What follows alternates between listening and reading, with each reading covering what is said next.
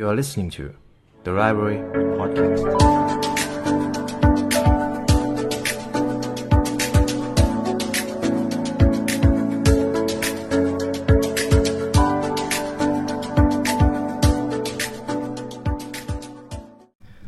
สวัสดีคุณผู้ฟังกันอีกครั้งนะครับ ผมยินดีต้อนรับเข้าสู่ The Library Podcast ในช่วง The Article ครับ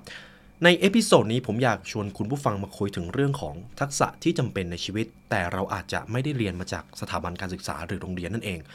คุณผู้ฟังเคยสงสัยไหมว่าทำไมประสบการณ์บางอย่างที่เรามาเจอในชีวิตจริง เราถึงไม่ได้เจอในโรงเรียนบ้างทำไมโรงเรียนถึงไม่สอนทำไมเราต้องมาประสบโชคกับชีวิตจริงด้วย คุณผู้ฟังเคยสงสัยไหมตัวผมก็เป็นคนหนึ่งที่ตั้งคำถามกับระบบการศึกษาค่อนข้างบ่อยครับ เพราะบางทีผมก็เข้าใจว่า สิ่งที่เราเรียนสิ่งที่เราพยายามถูกปลูกฝังให้เชี่ยวชาญเนี่ย มันเอาไปใช้กับชีวิตจริงไม่ได้ มีหลายวิชาเลยที่เราต้องพูดกัน แต่ก่อนอื่น ผมอยากชวนคุณผู้ฟังมาทำความเข้าใจก่อนว่าทำไมโรงเรียนหรือระบบการศึกษาถึงเกิดขึ้น วันนี้ผมจึงนำบทความมาจาก Successful Student Navigating Education ครับ Nine Life Skill Not Taught in School 9ทักษะที่จำเป็นของชีวิตที่โรงเรียนไม่ได้สอน ผมขอพูดก่อนว่าทำไมระบบการศึกษาถึงกลายเป็นปัจจัยพื้นฐานของสังคมมนุษย์ ในช่วงต้นทศวรรษที่ 1,900 ครับ อายุไขเฉลี่ยทั่วโลกของมนุษย์ไม่สูงกว่า 30 ถึง 32 ปี นั่นหมายความว่ามนุษย์มีเพนพอยต์หนึ่งก็คือ อยากยืดอายุครับ อยากเอาชีวิตรอด มันก็เลยมีความจำเป็นที่จะต้องต่อสู้กับธรรมชาติ และนักล่าที่อยู่รอบตัว การเรียนรู้การต่อสู้ และพลางตัวเพื่อหลบหลีกศัตรูจึงจำเป็น ระบบการศึกษาแรกเริ่มถูกสร้างมาเพื่อต่อสู้ และก็เอาชีวิตรอดครับ หากคุณผู้ฟังได้ดูหนังที่เกี่ยวกับประวัติศาสตร์ ตั้งแต่วัยเด็กของคนที่โตมาเนี่ยก็จะต้องไปฝึกเป็นนักรบ ไปฝึกที่จะใช้อาวุธให้เป็น มันคือระบบการศึกษาแรกเริ่มครับ แต่นอกจากนี้หากคุณมีโอกาสได้ศึกษาประวัติศาสตร์เพิ่มอีก เราจะพบว่ามนุษย์เต็มไปด้วยการทำสงคราม หรือการสู้รบของมนุษย์ด้วยกันเอง รวมทั้งการที่มนุษย์ต้องสู้กับสิ่งที่มองไม่เห็นอย่างเช่น เชื้อโรค ไวรัส แบคทีเรีย ที่ทำให้เกิดโรคต่างๆ รวมถึงการวิวัฒนาการด้วย สิ่งเหล่านี้แหละมันเป็นสาเหตุสำคัญให้มนุษย์มีการเสียชีวิต ซึ่งบางคนมองว่านี่เป็นการปรับสมดุลเพื่อไม่ให้มนุษย์มีประชากรมากเกินไป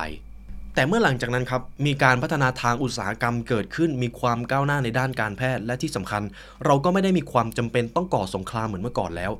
ชีวิตของเราก็มีอายุไขเพิ่มขึ้น การจัดตั้งโรงเรียนมันก็เกิดขึ้นโดยมีจุดมุ่งหมายก็คือ เพื่อสอนเทคนิคที่จำเป็นในการเอาชีวิตรอดให้กับเด็กๆ เป็นส่วนใหญ่ ในตอนนั้นไม่มีวิชาที่อาจจะลงเจาะลึกขนาดนั้น เพราะว่าจุดประสงค์ที่เขาตั้งโรงเรียนขึ้นมาก็เพื่อให้เด็กสามารถเอาชีวิตรอดในสังคมได้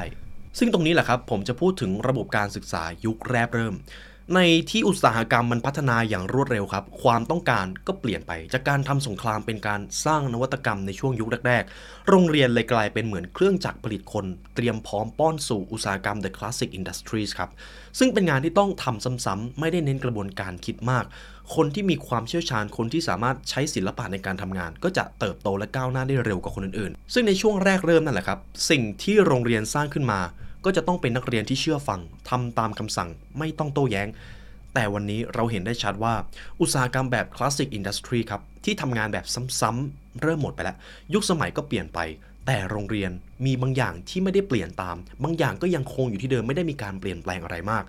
ในปีคศนี้ ผมเชื่อว่าทักษะที่จำเป็นต่อการอยู่รอดในสังคมเรา ส่วนใหญ่อาจจะไม่ได้สอนที่โรงเรียน ผมมีโอกาสได้ไปคุยกับเด็กรุ่นใหม่เยอะครับ ผมถามว่าใบปริญญาเนี่ย สำคัญเท่ากับเมื่อก่อนไหมร้อยเปอร์เซ็นต์ครับ ตอบว่าจริง ๆ ไม่มีใบปริญญาแล้วไปทำงานเลยก็ได้ เด็กคนนั้นตอบว่าจริง ๆ แล้วใบปริญญาสำคัญสำหรับคนที่ยังไม่รู้ว่าจะทำอะไร หากคุณยังไม่รู้ว่าจะทำงานแบบไหน ยังไม่รู้ว่าตัวตนของคุณเป็นใคร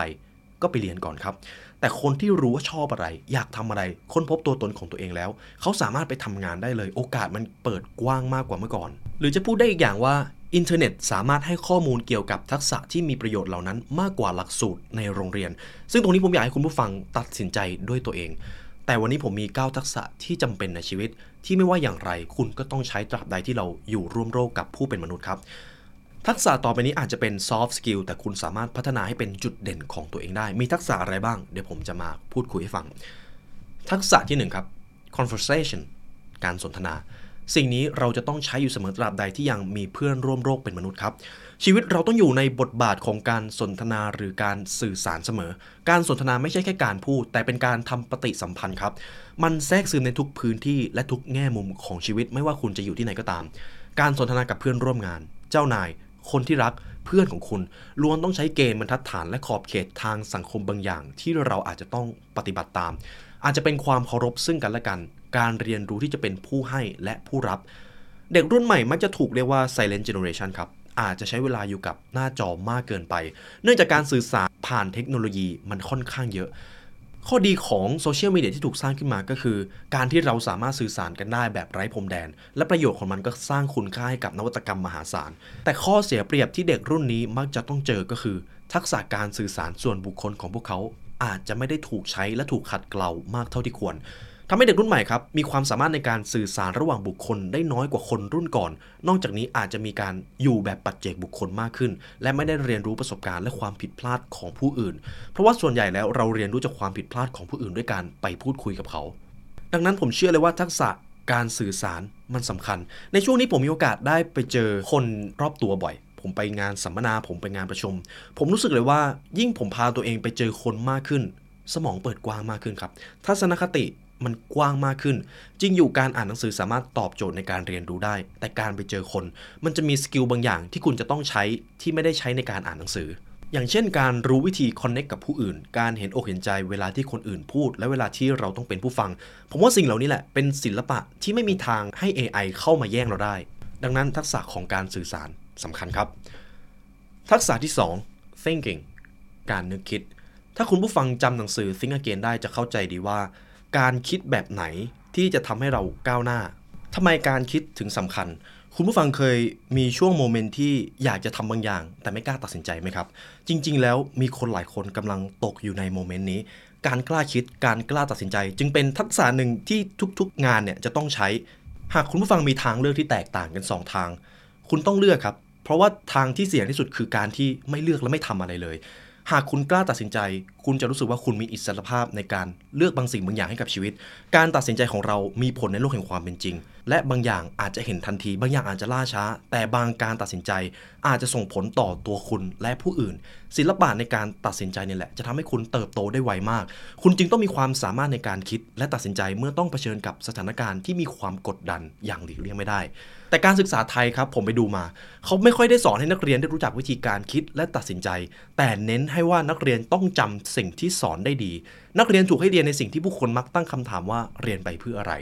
ในช่วงที่ผมยังอยู่ในมัธยม ส่วนใหญ่ผมจะค่อนข้างถูกสอนไปในการจำมากกว่า และพอมาถึงตอนนี้ผมก็จำไม่ได้แล้วครับแต่มันจะมีบางคลาสที่ทำให้ผมเนี่ยได้ตัดสินใจเองได้เลือกเอง ผมว่าการสอนแบบนั้นแหละ ทำให้สมองของเราได้คิดทำให้เรากล้าที่จะเลือกกล้าที่จะตัดสินใจ เพราะว่าบ่อยครั้งที่การเน้นการท่องจำมันไม่ค่อยมีความหมาย มันไม่ได้ทำให้นักเรียนได้คิดวิเคราะห์ และไม่ได้เข้าใจอย่างถ่องแท้ ซึ่งผมมีเทคนิคหนึ่งในการที่จะสร้างทักษะการตัดสินใจนั่นก็คือ ในช่วงโมเมนต์เล็กๆครับช่วงเวลาที่คุณต้องตัดสินใจในเรื่องเล็ก ๆ น้อยๆพยายามตัดสินใจด้วยตัวเองก่อน ก่อนที่จะไปถามคนอื่น ถ้าคุณกล้าตัดสินใจเอง สมองคุณจะมีการเชื่อมต่อเซลล์ประสาทและคุณจะเป็นคนตัดสินใจได้เก่งขึ้นครับ ทักษะที่ 3 ครับ how to handle money and invest วิธีจัดการเงินและการลงทุน ถ้าเราควบคุมความมั่งคั่งของตัวเอง เราจะรวยและเป็นอิสระ แต่ถ้าปล่อยความมั่งคั่งเข้ามาควบคุมคุณ คุณจะกลายเป็นคนจน โค้ดนี้หมายความว่าอะไร คุณผู้ฟังเคยมีช่วงเวลาที่อยู่ดีๆ ก็มีเงินเข้ามาไหมครับ และคุณเก็บไม่อยู่ อันนั้นแหละครับคือความมั่งคั่งเข้ามาควบคุมนิสัยของคุณ ในตอนนี้ยอมรับว่าเราอาศัยอยู่ในระบบทุนนิยมระดับโลก มันมีการแลกเปลี่ยนสินค้าและบริการกับเงิน ไม่สำคัญว่าคุณจะชอบระบบนี้หรือเปล่า แต่มันมีอยู่ และที่สำคัญคือมนุษย์แทบทุกคนยอมรับในระบบนี้ มันจึงต้องมีการปรับตัวครับ หลังจากที่มนุษย์ได้เกิดมาเราเป็นส่วนหนึ่งของระบบนี้ คุณต้องมองให้เห็นว่า มันเป็นสิ่งที่ได้รับอย่างต่อเนื่องในสังคม และใช้ประโยชน์จากมัน ดังนั้นความรู้ทางการเงินจึงเป็นสิ่งสำคัญครับ มีหลายเล่มที่อธิบายถึงการออมเงิน การบริหารการเงินไว้ดีมากๆ แต่สิ่งหนึ่งที่ผมอยากจะบอกก็คือ ทักษะในการหาเงินกับทักษะในการรักษาเงิน มันคนละขั้วครับ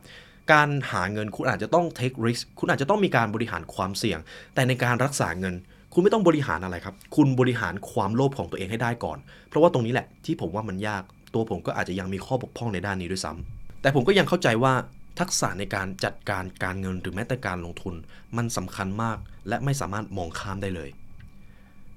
ทักษะทีสี่4 ครับ manners มารยาทครับ manners make a man มารยาทเป็นสิ่งที่ขาดไม่ได้ในสังคมสมัยใหม่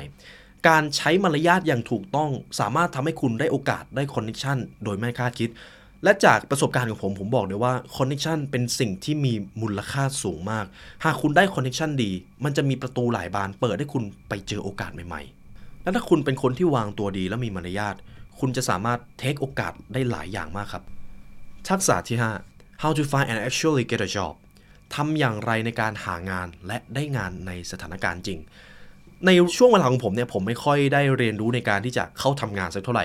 แต่เป้าหมายของการศึกษาในปัจจุบัน จุดประสงค์ของเขาก็คือ เตรียมผู้เรียนเข้าสู่ตลาดแรงงาน และกลายเป็นบุคลากรที่มีคุณภาพ อันนี้คือวายของระบบการศึกษาครับ ดังนั้นการหางานให้นักเรียนจึงเป็นสิ่งสำคัญ เพื่อใช้ในการเลี้ยงดูตัวเองและครอบครัว โรงเรียนอาจไม่มีความจำเป็นต้องหางานให้ครับ แต่โรงเรียนจำเป็นต้องให้นักเรียนหางานเองเป็น วิธีการสัมภาษณ์วิธีการทำสคริปต์ให้มันน่าสนใจ หรือแม้แต่กระบวนการสัมภาษณ์ครับการสัมภาษณ์ก็เป็นสิ่งสำคัญเพราะว่าแทบจะทุกคนจะต้องเข้าไปอยู่ในห้องสัมภาษณ์ การแต่งกายบุคลิกภาพทัศนคติ และคำตอบที่คุณควรใช้ โรงเรียนไม่ค่อยได้สอน สิ่งหนึ่งที่สำคัญไม่แพ้กันก็คือ การทำความเข้าใจและเจรจาสัญญาจ้างงานครับ เพราะว่ามีปัญหาเกี่ยวกับสัญญาในการทำงานบ่อยมากๆ สิ่งนี้ผมเชื่อว่าโรงเรียนสามารถตอบโจทย์ได้ซึ่งหากเด็กรุ่นใหม่หรือนักเรียนได้เรียนรู้เรื่องพวกนี้ เขาจะได้รับประโยชน์มากจากกระบวนการนี้ครับ ทักษะที่ 6 อันนี้ผมชอบครับ self defense การป้องกันตัว จริง ๆ แล้วผมเชื่อว่าการป้องกันตัวเป็นอะไรที่สำคัญมาก เพราะว่าในแต่ละช่วงเวลาคุณไม่รู้ว่า คุณจะเจอใครหรือเจอบางสิ่งบางอย่างเข้ามาทำร้ายหรือเปล่า แต่ถ้าคุณมีชั้นเชิงในการป้องกันตัวหรือได้เรียนมาบ้าง คุณจะเอาตัวรอดได้ ในข้อนี้ผมเป็นคนหนึ่งที่เห็นความสำคัญของการใช้ทักษะนี้ครับ เราทุกคนมีสิทธิในการป้องกันตัว ซึ่งเป็นสิทธิพื้นฐานที่เรามี เป็นหน้าที่ของโรงเรียนอย่างหนึ่งครับ ที่ควรเตรียมผู้เรียนให้พร้อมสำหรับชีวิตในใบผู้ใหญ่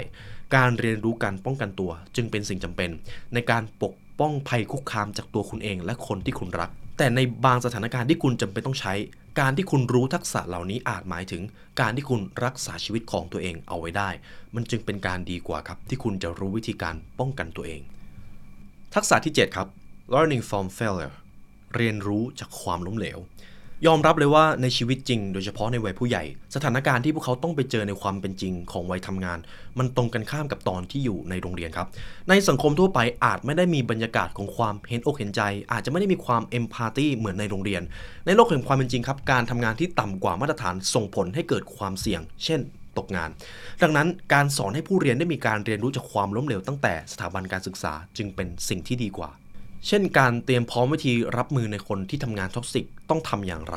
แต่ผมเชื่อว่าถ้าคุณผู้ฟังได้ติดตามช่องนี้มาสักพักจะรู้ว่าจริง ๆ แล้วความล้มเหลวมันไม่ได้น่ากลัวขนาดนั้น การไม่กล้าออกไปล้มเหลวต่างหากที่มันน่ากลัว เมื่อใดก็ตามที่คุณกล้าตัดสินใจลงมือทำความล้มเหลวจะกลายเป็นบันไดให้คุณเติบโตไปสู่ความสำเร็จในที่สุด และสิ่งสำคัญก็คือ ผมอยากสอนให้คนรุ่นหลัง ไม่กลัวที่จะล้มเหลว เพราะมันจะทำให้คนเราแกร่งขึ้นและมีความสามารถในการนำทางชีวิตที่ไม่แน่นอนนี้ได้